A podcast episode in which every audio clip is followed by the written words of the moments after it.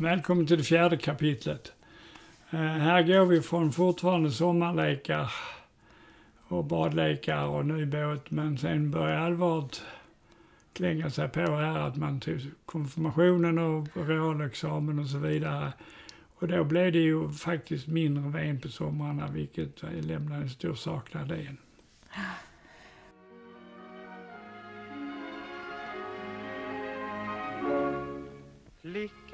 Från Backafall, briggen tre bröder kryssar ikväll i Karibiska sjön. Medan en landvind från kusten i söder stryker som sunnan där hemma kring ön. Luften är kryddad av tusende salvor men jag ger bort den varendaste en mot att få vandra bland Backafalls malvor allt medan månen går vakt över Ven. Och man ska komma ihåg på den tiden så var ju Ven ett levande fiskeläge. Ja. Sen var det ett speciellt ljud när fiskebåtarna gav sig ut för alla, alla hade ju tändkulemotorer. Mm. Och en tändkulemotor fungerar så att du har en, en kula högst upp som egentligen fungerar som tändstift. Men den ska värmas upp och eh, det finns olika sätt att göra det. De flesta här gjorde det med vanlig blåslampa. Man bara blås, äh, eldar på Mm. tills den... Jag hade blåst att den började glöda. Och um, det tog mig en halvtimme, 45 minuter på hur stor kulan var. Så- Oj. Ja. Och sen så då så nedanför den så fanns det ett svänghjul. Som du drog runt och runt kompressionen i så du fick komp- kompressionen. Och var då kulan tillräckligt hög glöd och du kom med svung förbi så tog den över det där dunk, dunk, dunk, dunk, dunk. För det, det, det är det fiskebåtsljudet. Dunk, Ja. dunk, dunk, dunk, dunk. Och var det inte tillräckligt glöd i kulan så blev det ingen dunk, dunk, dunk för den upp kompressionen då. Men de kunde ju sina motorer naturligtvis. Ja. Och det fina med den var- motorn var att den var väldigt enkel, kunde köras på råolja, fotogen, nästan stearin alltihopa. Och så behövde du inget backslag. Vad är backslag? Jo, om du kommer och ska bromsa en båt och backa Ja. så finns det flera varv. Det dyra är ju att vända propellerbladen. Mm. Köra framåt men propellerbladen är så att säga bakåt. Det här ställde du bara om motorn. Alltså bara... Så, så den gick baklänges. Jaha, det på nästa slag. Och fram och bak och fram och bak. Höll på att trixa så jag får komma in. Och ehm, sen är det dyrare då med drev i propellern så du kan ställa om propellert. Hjulet. Och samma princip fanns på skutorna, alltså då Rut och Sylvia och Nora. Där var ju bara svänghjulet en ungefär en manshögt. Som du såg när vi dök ute på, på Ja. det, det som stod kvar där ute vid Storsten. Det var Rut som är ett, ett, ja, vad ska vi säga, det ligger eh, sjunket utanför Stora Sten, ja, som vi har varit och dykt på. Ja. Och då kunde man säga, ja det var ju ungefär en mans Manshög, hög, så kunde man stå på det, ja. Mm, och det hade man en startpatron när det var tillräckligt varmt så man slapp veva upp den där för det är tungt det där svänghjulet. Och eh, så då, då gick det igång på startpatronen, förhoppningsvis. Eh, och de körde också fram och baklänges innan du... Sen installerade man en propellerdrev där också, alltså andra propellrar. Och så bytte man ut dem mot diesel på i alla fall Nora. Jag vet inte om Sylvia. Och det tog upp ett helt maskinrum. Här det vägde ju flera ton den här gamla tändkulemotorn. ja. Så helt plötsligt blev maskinrummet väldigt Luftigt. tomt med, ja. med en liten diesel istället. Ja. Okej. Men så det var varje morgon då klockan var då fyra fem som Nej, alltså, ja, eller till och med... Om vi var där så var det inte fyra, fem, det var det nog sex, sju för man gick bort och tingade lite. Gick ni dit på morgonen? Och tinga lite, för fiska. Alltså innan de åkte ut? Mm. Ni, var det mamma och pappa då som skickade iväg er för att köpa? Nej, det var nog mamma som ville följa med dit och gå dit. Gud vad tidigt uppe ni var. Ja, ja men det var man. Så att, att eh, då var ju hamnen förändrad. Alltså det hände ju alltid någonting i hamnen. Mm. Och sen var det väldigt roligt också. Jag har berättat om dykningar hit och dit från Slångebro, Storebro, Lille, Kortebro. Men sen lö- löst, lö- på höstarna då så lekte vi ofta dunk. Ja. Och det fanns ju de här stora kuvorna då, ålakuvorna som låg där. Alltså, en ålakuva är alltså där du förvarar fisken en i sump, vattnet. en sump ja. Så Sump. de kan, är i en bur fast liksom i... Jättestora, de var mansöga de också. Och så små hål, som en tumnagel som kom ut. Eh, och där var ju massor med gömställen omkring dem och Ja, det upplagda båtar. Så det var jätteroligt där. Jag lekte dunk på kvällen och så. Men du, då får jag fråga, på hamnen eh, ut mot Stenkista så går det ju en lång, väldigt, eh, den har ju förfallit men liksom en, vad heter det, en mur som man kan gå på ut och så är det stenar nu Mm. till höger och vänster och Mm. de har byggt en liten brygga också så man kan komma ut. Men jag har hört en myt om det, det är det att innan stenarna var på plats när det bara var den här långa Ja. som muren i vattnet ut i kistan. Då var det någon som på fyllan slog vad om att han kunde cykla ut där utan hela vägen och sen ramla i. Det, var nog en, det har jag inte hört, men det är nog säkert någon idiot som försökte. Alltså det låter ju inte orimligt när man hör det, att någon försökt. Men du... Ja. Nej, jag har inget minne av det. Men eh, däremot så kunde man gå på den lätt. Nu kan man inte gå på den. Nej, nu är det Den var ju lika bred. Tyvärr har jag inte varit ute på de sista åren. Men, eh, men där var det väldigt populärt för att där... Och där var också en förtöjningsring och nu är den bara en tunn. Jag vet inte om du sett den Ja, den ja. Är den kvar? Den är som... Jag, jag vet att vi har filmat när vi var där ute så jag kan visa. Men den, den kommer jag ihåg när jag var liten. Så, alltså man kunde se från år till år hur den liksom blev mindre och mindre. Ja, men den var jättetung bort. så. Och det var ju lite grann ett, ett sätt att förtöja där ute för att få ner farten. Om du hade för hög fart, alltså lova upp och så lägga ett beslag om ringen och så ligga där och vänta till vind- vinden hade mojnat. Ja, om man inte då hade motor utan var Ja, tvungen att segla ja, så. det så många gjorde jag så. Smart. Och, eh, och därifrån kunde man ju då ta språng så man kom långt ut för stenarna gav sig utåt så man fick Ja. liksom dyka rätt flackt för att komma i där. Och det var kul. Det var väldigt kul. Det är kul ja. Mm. Hoppade du också från fyren på andra sidan? Eh, Ja, jag hoppat från fyren och Sir har också gjort det, klättrat ja, upp på jag är fyren. lite för mesig för det är Mm. lite för högt tycker Det jag. är högt, ja. Är då, det är förbjudet, men det är högt, är det. Klart det är förbjudet men det... Ja. Men sen så eh, var det ju också, men det var ju före vår tid. Förr eh, var det den i, i, Kortebro där slipen är nu, va? precis i Långebro. Där är en slip. Och, Vad är en slip? där du drar upp båtar. Ja, ja, ja. ja. Och där är ju en, eh, liksom så. På den tiden så gjorde man ju så att man seglade skutorna, alltså då i början på 1900-talet, upp på den sandbanken. Och ta farten på det viset. För annars så, sen fick man lägga ut varpankar och varpa ute. Och varpankar är att man liksom drar sig Ja, du, det, du Ja. rör ut med ett ankare Ja. och sen sväller du det och så tar du det över ett, gångspel och så. Okej, så taktiken var helt enkelt bara att du hade en sandbank och sen så körde du och försökte långsamt eh, du sakta tog ner så seglen, ja, och Och så- sen fick du dunk. Så Ja, sen, sen, ja. ja, precis. Så att, eh, det funkade på den tiden för de var ju riktiga sjömän. Ja. ja, då Ja. kan man sina grejer så går det Mm. ju säkert. Men det är ja, man förstår att det kan inte varit lätt att segla så. Nej, det var det ju inte. De hade, vi hyrde ju på Gubbkuppen en, en uh, segelbåt. Vi fick upp till nio fart på slören. En sån här tvåmastad. Nio knop. Nio knop på slören, ja. Men eh, då hade ju toppsegel och så som skulle upp också. Det var rätt tungt att få upp toppseglet ju. Och så var de lastade med ett par hundra ton ju. Ja. Fort gick det inte. Så det var fler båtar att se. Nu är det färre båtar som går fortare ju. ja, Nu härifrån. och större också. Ska vi göra en liten time-out? Ta en tamma.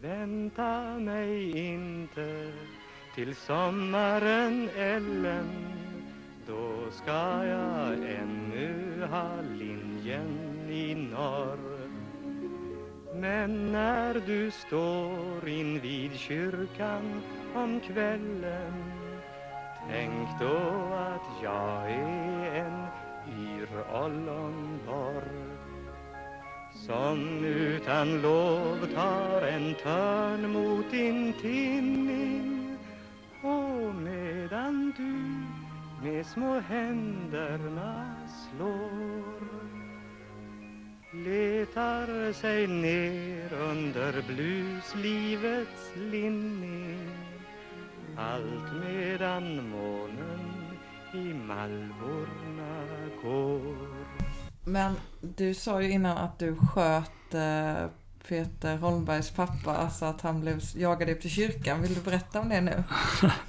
Ja, men jag inte att berätta det för Peter. eh, Dutz, han körde ju gråen, eh, Båten ja. båten från Landskrona till Kyrkbacken. Och då hade vi kommit på det här med slangbällor. Var det köp eller var det... Nej, nej, för tusan, egna grejer. Eh, Hur gjorde man dem då? Jo, man gjorde ingen klyka. Klyka funkar inte, det är bara på film det funkar. Utan man har det som en pinne och sen tar man en konserveringsslang och, och skär upp den. Det var en konserveringsslang. Det är en sån stor slang du har när du konserverar päron och äpplen i toppen. Ja, En ja sån. den du sätter på, uppe på glasburken. ja, precis, det. ja. Ja, Okej, det är en Och, och då ska det helst vara färsk sådan så det är bra spänst i den. Sen binder du den på en pinne, toppen på en pinne, surrar där. Och sen så gick du bort till Johan Skomager längst bort i Hålvägen. Mm. Hej Johan, eh, nu får du göra nya sådana här eh, läderstycken till oss. Han hade ju fina läderstycken och klippt hål i och så. Så band man dem i alla fyra hörnen i Alltså, det liksom själva, vad ska man säga, hållaren till stenen. stenen. Ja. Fyra hörn hade du där, hål i fyra hörn. Så band du den till konserveringsslangen. Och Johan Skomager hade inga som helst problem att ge de här Han det var- legisterna verktyg. Han tyckte det var väldigt trevligt att komma och hälsa på. Ja, vad härligt. Ehm, och eh, sen blev det ju som en slunga då. Ja. Alltså man träffade aldrig ett finger. Men det gick jättemycket längre än, än, än de här gamla klykorna. Klykor är fullständigt värdelösa. Och eh, sen var det ju roligt att försöka träffa måsar och vi satte upp det låg alltid flaskor i havet och guppade så man kunde skjuta sönder och man kunde skjuta sönder. Låg det alltid det? Ja, ja, eller nästan alltid och så. Och så var det ju, eh, kunde man sätta upp konservburkar och skjuta stränder på mål på så. Så det var jätteroligt. Och sen kunde man skjuta på varandra också för det, var, det fanns ju andra som var ute och sköt med slangbälor också. kunde man ju självklart göra. Ja, så det, det, det blev lite sånt där dumt, dumt så. Ja. Och så byggde vi pilbågar också och det var ju också livsfarligt att sätta en spik där. Och där Satte ni, ni sköt spikar med pilbåge? Ja, och det, eh, de satte sig tjong i planket. Den sköt man över. Ja. Men vi sköt inte där. Vi, vi sköt lite, försökte ta fiskmås då och då, men det var inte så precision. Men du har ju det här agget mot fiskmåsar. Det är någonting som har gått Nej, genom inte fiskmåsar. Duvor. Duvor är det. Bara nu. feta skitar. Precis. Men, men nu har vi gått lite från ämnet när du försökte döda en man med slangbälla här. Nej, det var inte Nej. dödade. Nej, det gjorde du säkert inte. Men berätta, vad, vad var det då? Ja, men det var ju Dutz ju. Mm. Var var han? Ja, men det var Peter Holmbergs far. Ja, var, var stod Dutz då? Han stod båten och skulle lägga till. Ja. Som man brukar göra när man ska lägga till. Och av någon anledning fick jag för mig att skjuta honom på handen. Det tog på handen. Jag tog på handen. Och sen, han jagade väl inte mig, han, han, han var inte så rörlig. Så jag var ju, jag var ju uppe vid kyrkan när han var vid Engelssons ungefär. så, sen, eh, tog, sen så snackade han med mamma som tog mig i örat. Fick jag sitta i garderoben där inne och skämmas. Fick, fick du sitta i garderoben och skämmas? Ja. ja. Hjälpte det då? Ja då, jag sköt inte på honom flera gånger. För honom i alla fall? Nej. Sen var annat favoritmål, det var de här papperssäckarna som de samlade upp skräp i, som stod lite här och var här nere. Sköt man några lämpliga hål i den och han skulle ta upp soptömmaren så gick ja, nu, nu lämnar vi det här ämnet för det börjar bli pinsamt. Ja, någonstans. Men jag måste fråga, alltså, för det, det, det tänker jag skilja nu och idag, det här med miljömedvetenheten. Att jag såg någon reklamfilm från 60-talet eller 50-talet om att ett bra sätt att hantera när man var på sjön, det var ju att göra hål i aluminiumburkarna så sjönk de ju bättre Ja, när man slängde dem över Mm. Alltså var det så att det var mycket skräp som, eller liksom var kom de här flaskorna du sa guppa runt i vattnet? Ja, ja, men de söp ju besättningen. De ryska besättningarna framförallt och östtyskar, när de rundade eh, Falsterbonäset, satte det på autopilot så började de supa. Sen slängde de flask, flaskorna över bord. Så att, eh, och nu är det fortfarande de på när man ser när de kör genom Öresund här att de rensar ut sina ballasttankar. Ja. Och eh, de stora fartygen, alltså på flera hundra ton, tusen ton. Och jag menar, då undrar, man vad för eh, skit de har med sig från någon annanstans. Har de tagit in ballasten? Ja. ja, det säger du att du har sett ja. Ja, det går fint. Bara titta. ja. Tredje, fjärde båt så rinner det vatten ur spygattorna. Jävla skit. Framförallt när man ger sig på eh, småbåtarna också, att de ska Mm, hålla de ska rent. ett porta Men- potty och sånt, ja. Ja,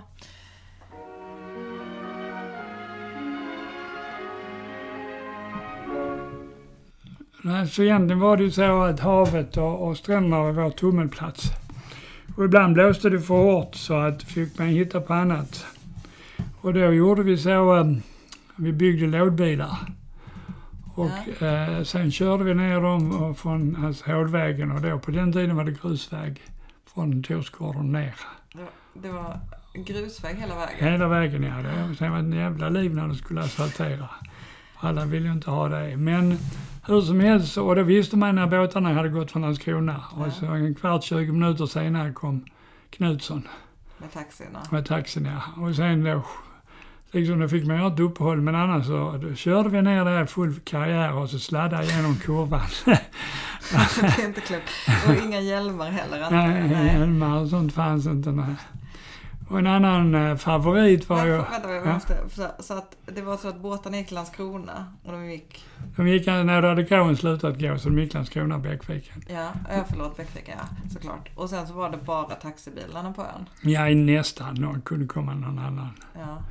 Fanns någon som hade fler bilar, men det var i princip bara taxibilar. Och häst och vagn var det mycket sånt. Ja, men de var- körde aldrig ner kyrkbacken för att hästarna inte orkade upp igen. Nej, det är klart, de stackarna ja. Stannade vid kyrkan. Men annars så körde de upp från Bäckvikenbacken, gjorde de. ja. Och då, men, men ni körde, ni körde loss då helt enkelt? Vi körde lådbilar där, eh, lådbilsrally. Ja. Men ni måste skrapa knäna något enormt. Ja, det gjorde vi, men det har man glömt. Och ingen, ingen skadade sig livs... Ja, Sven Nilsson slog ut en tand. Ja. Halv tand bröt han av. Men jag vet inte om det var på lådbil eller han kasade backen på vintern. Vi hoppas i alla fall att det var på en mjölktand. Ja, Det var, nej, han har nog en lagning där sen, Tvilling-Nilsson. Men sen så var det ju det också att eh, backen kunde utnyttjas mer. Man hade de här papperssäckarna. Då satte sig man i, då gled man ner där vid Astrids kröning uppifrån. Så blev det liksom, ju mer man hade glidit desto glattare blev papperssäckarna så gick fortare. Ja, det är bra fart där. ja. Men vad var det? Papperssäckar? Var det, det de, jag tänker på några stora brunnar som man hade. ja. Men var det för skräp eller vad var de? Ja, det var det väl. Men eh, liksom, eh, de blev imponerade då av, av gr- gräsaften Ja. så att det gick som en... Just det, Ja. gräs blir också alldeles platt och Ja, glidigt. att, Men hade man fått igång någon sophantering där? Vi pratade innan om det att din pappa grävde ner allting. ja, men då var det ju, då var det ju, um, då hade han Alvek, hette han väl, kommit och börjat tömma här. Mm. Och nu är vi framme vid, nu har vi hoppat över några år. Jag har med berättat hur roligt vi hade här, den totala friheten efter skolans slut. Ja. Vi ville upp dagen efter direkt. Men nu pratar vi sommarlov här antar jag? Ja, sommarlov hela tiden ja. Var ni här på vinterhalvåret något? Nej, stod, stugan stod tom då och eh, så eh, mormor då som var gammal, hon bondmora där, hon, hon följde alltid med upp och, far, och eh, Sigge då och Olle, Kerstin och vi. Och då liksom kom man upp i maj och satte fyr i de här uteliggarna och det andra och eh, rensade trädgården i princip, räfsade gräsmattor och rensade rabatter och sånt som vi gör nu. Eh, Men det gjorde man då över en helg och sen så tillbaka igen. Så att vi, vi har inte utnyttjat det så mycket som vi har gjort, Nej. vår familj på vintern. Det måste vara riktig Ja. uppstart för då har det varit kallt. Ja, fukt, fukten, fukten satt i väggarna och så vidare, särskilt lerklinväggen på baksidan. Så att, det var det ju. Det var liksom starta upp om huset. Ja. Hade ni kylskåp och sånt då eller hur funkar det? Liksom Nej, vi får, ja, nu får nog göra en paus för att få tänka. Var gång du känner min tanke sig leta hem från sin vakt vid Mesanseglets bom Jo, sen hade vi tur ju, eller inte vi, Nilsarna hade tur för att Nora gick igenom, eh, hade frakt uppåt landet till och gick igenom Kalmarsund. Och där hittade de en båt drivande som de tog på Ah. släp och släpade ner här. Och då eh, bytte vi upp oss från badbåt till eh, relativt riktig båt. Ja, Ja, det var en riktig tur för er att bara, Ja. den kom bara glidande.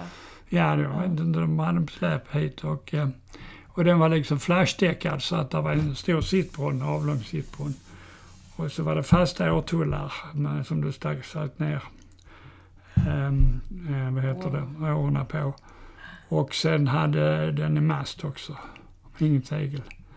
Och ehm, så vi var den snabbaste robåten i hamnen, alltså Sven Nilsson och jag rodde.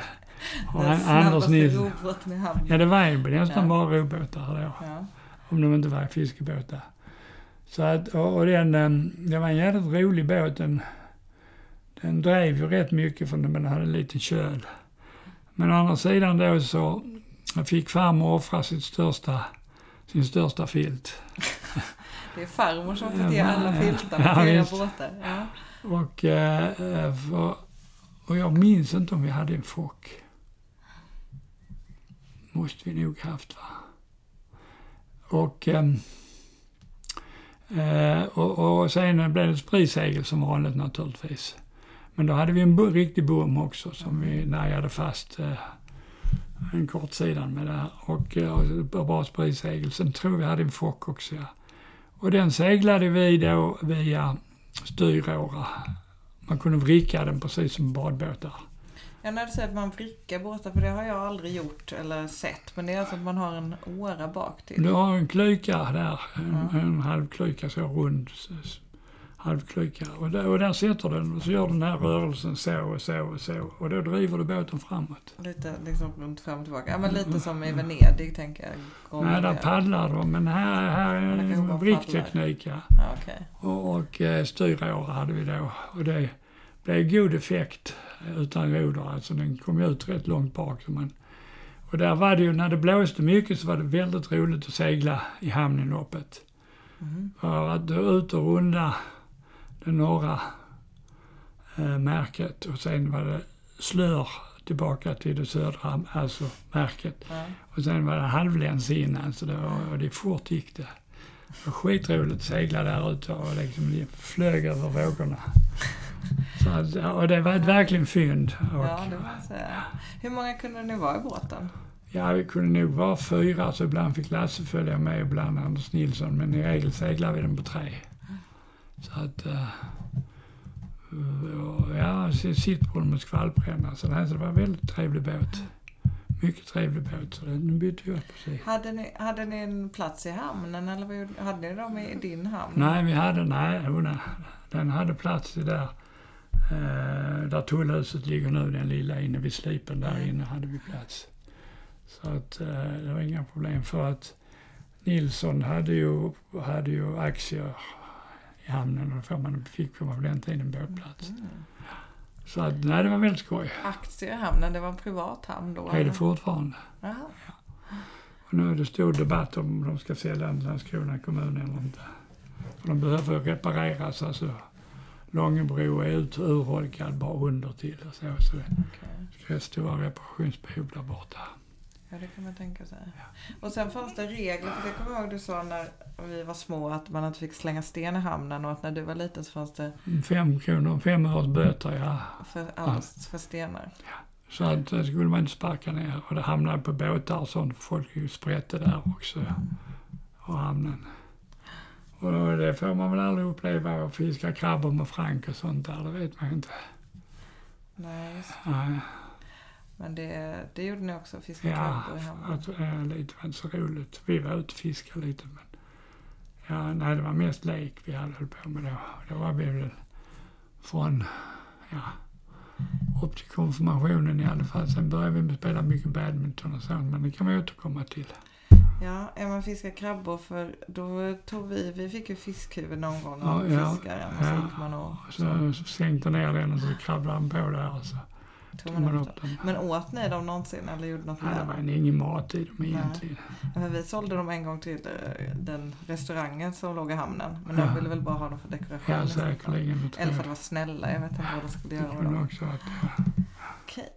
Mm.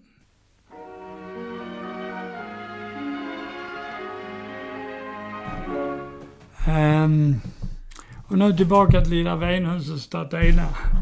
Och det stod ju här ena då under, under sommar eller vinterhalvåret så kom vi ut här. Och, ehm, och ehm, vi hade väl gjort lite små moderniseringar och satt in, satt in en el, elpump så vi fick ut vatten från brunnen. Och sen så eh, en varmvattenberedare där som vi kunde diska i. Och satt in en diskmaskin i köket också, en liten kyl va. Nej, nu blandar du. Alltså diskmaskin. Nej, förlåt. En, Nu pratar vi om en tvättmaskin. Tvättmaskin och en liten kyl. Just det, och nu pratar vi om 60-talet. Ja. Och den tvättmaskinen, det var den som var så rolig för den hoppade så Den mycket. hoppade, ja. så man Den kunde sitta på den och skaka. Så, så att egentligen hände inte så mycket där utan det hände mest trädgård och Skottan och, och Sigge höll på i trädgården. Och eh, han måste ha hållit på för, jag, jag kommer ihåg, han dog när jag hade börjat läsa i Lund 69, Mm. 70, så han, han levde ju många år efter. Men din mormor var här ute också mycket. Ja, men hon dog när jag var nere i Tyskland. Då var jag 16, 17. Så att, men annars var jag med på vårarna och hjälpte till. Det jag tyckte var roligt att komma hit. Ehm, och då var vi fortfarande kvar den oinredda vinden mitt upp på ett rum i varje, varje hörna liksom. Mm. Så att eh, det var väl... Det var inte mycket som hände. Nej. Och sen konfirmerades jag 1963 här ute på Ven. Och ehm, Jag såg en bild i fotoalbumet att då var prästgården, det var fortfarande prästgården. ja, det var det. Så där undervisningen ägde rum då. Och då fick man ju anledning att ta sig upp ovanför backen och träffa andra människor som man inte hade sett överhuvudtaget. Det måste ju varit fruktansvärt. Ja, visst var det det. Kallar kulturkrock. Ja. Och, ehm, eh, och då kommer jag ihåg en gång alltså, när jag träffade en gammal konfirmationskamrat som heter Eva Lövdén Persson. Numera gift med Lars Persson. Uppe på Torsgården vid någon gemensam fest så sa Anders att jag ska träffa en gammal ehm, konfirmationskamrat här. Och där kommer Eva slank och, och snygg. Och det första jag säger till henne, ja men du var ju tjock och fet på den tiden och blond. Pappa! Ja. Men det var en annan Eva för att Mm. Eva Lövdén hade brutit benet så hon var inte med så mycket på konfirmationen så det är förlåtet. Nej, jag vet inte om det är det. Nu kan jag berätta ett barndomsminne från när jag var liten. Det var att du ofta fick gå med blommor dagen efter en fest och nu förstår jag lite varför. Ja, vi hade så många rosor på den tiden så vi måste bli av med Ja, så i alla fall. Så att eh, då var ju liksom barndomstiden slut. Jag hade tagit real, gått ur realskolan då samma år på hösten. Men var det så liksom att det kändes så att nu, nu var man vuxen när man var 15 menar du? Nej, men alltså det, det, på något sätt så de här barnsliga lekarna så, de försvann ju lite skjuta. Så. Och eh, Nilsarna då, alltså Anders och Sven, av någon anledning så konfirmerades inte de på Ven utan i Örkelljunga, så de var inte med där. Men annars var det Gunnar och så var det Gladys Lasse och flera sådana som liksom som nu har flyttat ön också som konfirmerade samtidigt. Så att eh, det var ju trevligt att lära känna nya människor eh, på det viset. Och eh, då hade väl, nej det var, fanns affären kvar, Hanna Nilsson här hette hon väl, som hade en mycket, mycket driftig föreståndare. Innan Molin köpte den och gjorde om den till en krog. Ja, var det så länge den var kvar? Ja, jag kommer inte riktigt ihåg när det hände, men, men så var det i alla fall. Och ehm, ehm, ja, Men hur många var det som konfirmerades? För du sa att det var så väldigt många barn och det måste ju ändå ja men det var en hel drös om man tittar här nu och jag ska försöka räkna ett hastigt överslag. Så, Men det är inte konstigt att det är så många samtidigt för det låter... jag, som jag sa, att det var mycket fler barn här nere här ja.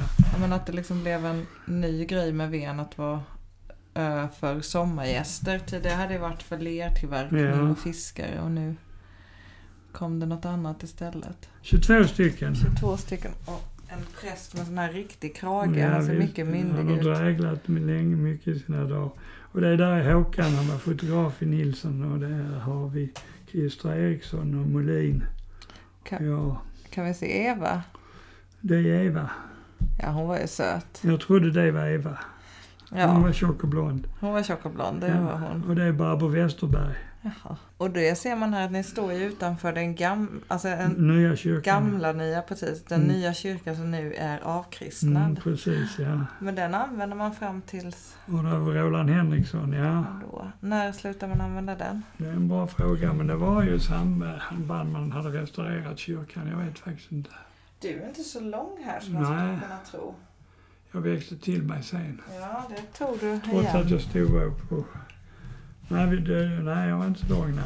Sen står det på bakre raden och några av damerna där de har ju fuskat med håret liksom i Ja, tidens vid mode. Där ja. de kom upp några Ja, centimeter just till. det. Som utan lov tar en törn mot din tinning Och medan du med små händerna slår Letar sig ner under bluslivets linning Allt medan månen i malvorna går Men du sa badminton innan att det var... Nej, det, det är sen liksom blev det så att Ulle, eh, min pappa, han, han lekte ju med, med oss väldigt mycket.